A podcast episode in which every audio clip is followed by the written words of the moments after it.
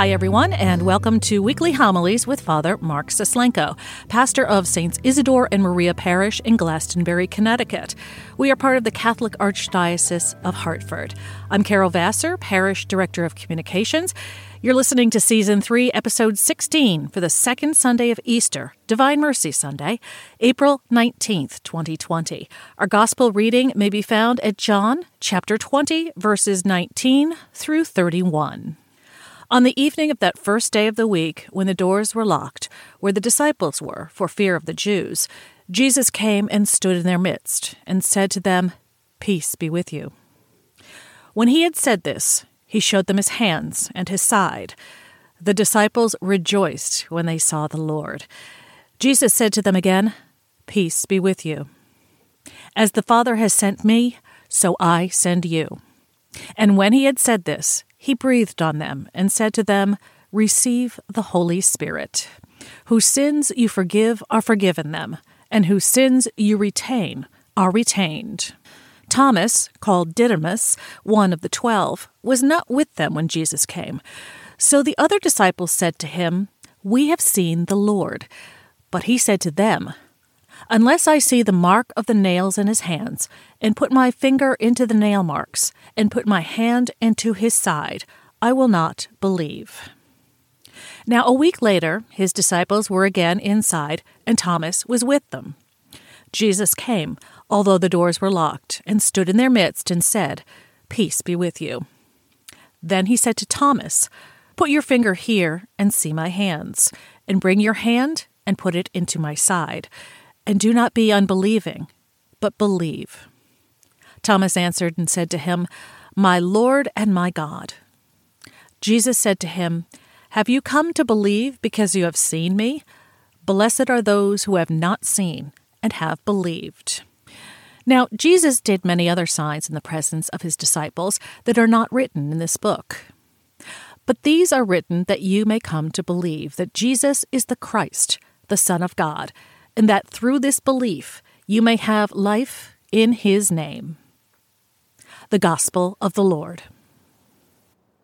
As we continue our faith journey and we begin to ponder even more deeply the resurrection of Christ,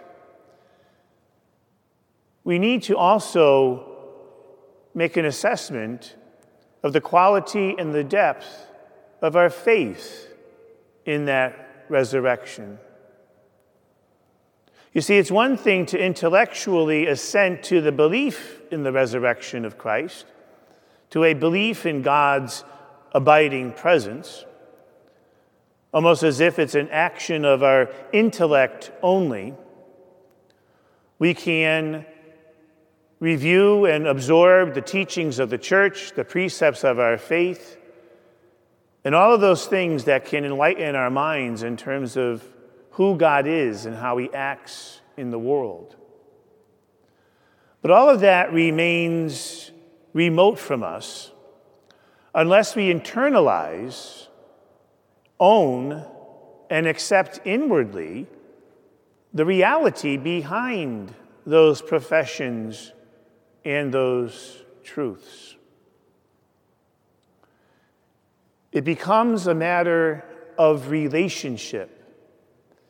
Because as we journey through life and life challenges us and life changes us, it isn't our minds and our intellectual understanding that is going to see us through moments of darkness and pain. It's going to be the relationships that we carry with us, and primarily our relationship with God. In short, in order for our faith to be effective, available, and something that challenges and changes us, we have to have our my Lord and my God experience. We have to, like Thomas, understand without doubt that it is the Lord who is in our midst. When we discover the presence of God, we actually discover the presence of mystery with a capital M. Not mystery as we use that word so occasionally and so specifically in terms of trying to describe something that I don't know. The reason for an action is a mystery to me. When talking about the mystery of God, we're acknowledging the fact that while we can know Him to some extent, He always remains beyond us, always greater than us, always in the realm of the unknowable, even though we can catch a glimpse of His presence here and now.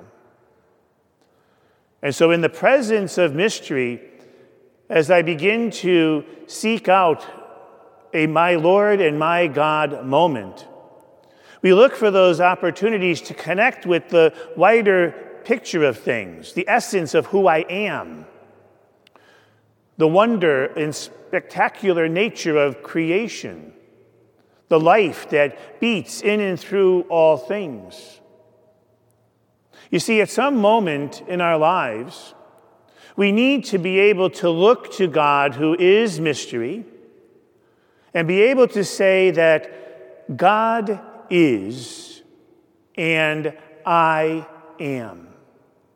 God is and I am. That's the fundamental truth behind who we are. God is and I am.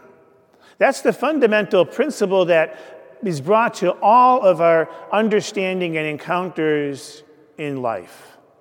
And especially young people who are struggling to find out who they are, discover their identities, find out what happiness is.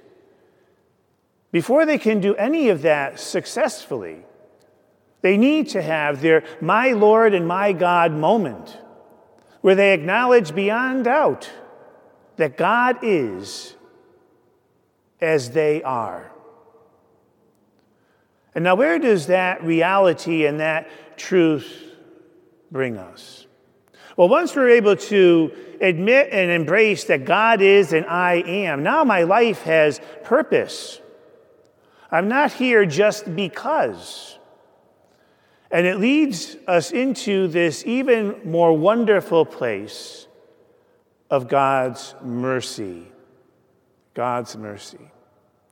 Because when we meet the mystery of God, the vastness of God, the reality of God, and we begin to internalize that relationship and acknowledge it, embrace it, and now try to understand it even more, what I begin to receive is God's mercy, which says to me, first and foremost, I am loved.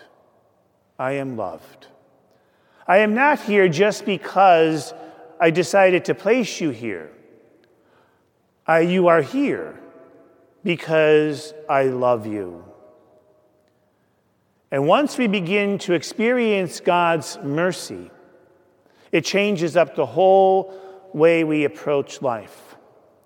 Suddenly, the things we got anxious about and worried about before don't seem to mean as much anymore. Our priorities change. How we feel about ourselves changes. We don't need to bring external things into my life to have a sense of self esteem and value and worth. It's not so much about my ego anymore or about the particulars of my earthly life. You see, when I begin to internalize the mystery of God and experience God's mercy, then I begin to carry a presence within me that is not of my own, but comes from Him, the very essence of His love. Because that's really what God's mercy is all about. It's the bursting forth of God's love into all of creation, permeating all things and all beings. The rays that come out of the divine mercy image are the rays of love that are bursting forth from God because God is so anxious and so wanting to extend his very presence, his very self, into all that he has made, and even into your very own heart. It is that all invasive, merciful love that allows us to not focus on our past sinfulness and errors, to not get all consumed with what we didn't do, forgot to do, failed to do, or did wrongly. God's merciful love wipes all that out. He doesn't look there. He's propelling us to the future, to where we can go today, to what we can do tomorrow, to embrace that merciful presence even more in our life, so that God can create and recreate and love and continue to love unconditionally in and through us. You see, it's all about that never the end of the road idea. With God, there is always something more, something new. It's a dynamic, living presence that is carried with us. In the very real sense of the term, we are held by God. So, if I truly believe in the mystery of God, if my affirmation of faith brings me to that my Lord and my God moment without doubt, and I experience that mercy of God deep within me, then I can move in and through things with a little bit more comfort and a greater sense of peace and assurance. You see, that's why the Lord says to us, as He said to His disciples, Peace be with you. Because when we have known and have touched and have embraced the mercy of God, what else can we experience but peace? And it's a peace that brings us to a depth of joy that the world cannot give. You know, as you look at humanity as it goes through life, what is it do you think people need most? God's mercy.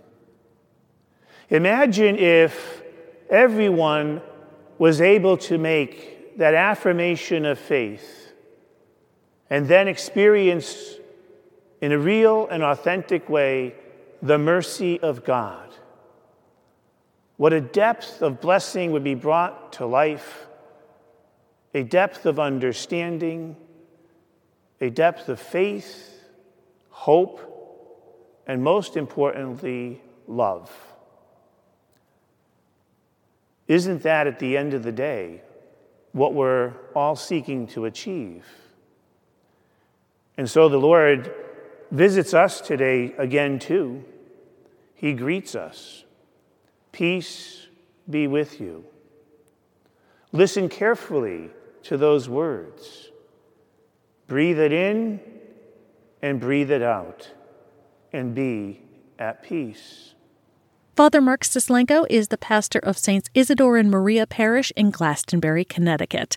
Learn more about our parish community at isidoreandmaria.org and follow us on social media Facebook, Twitter, and Instagram. Our music comes free of charge from Blue Dot Sessions in Fall River, Massachusetts. I'm Carol Vassar. Thanks for listening.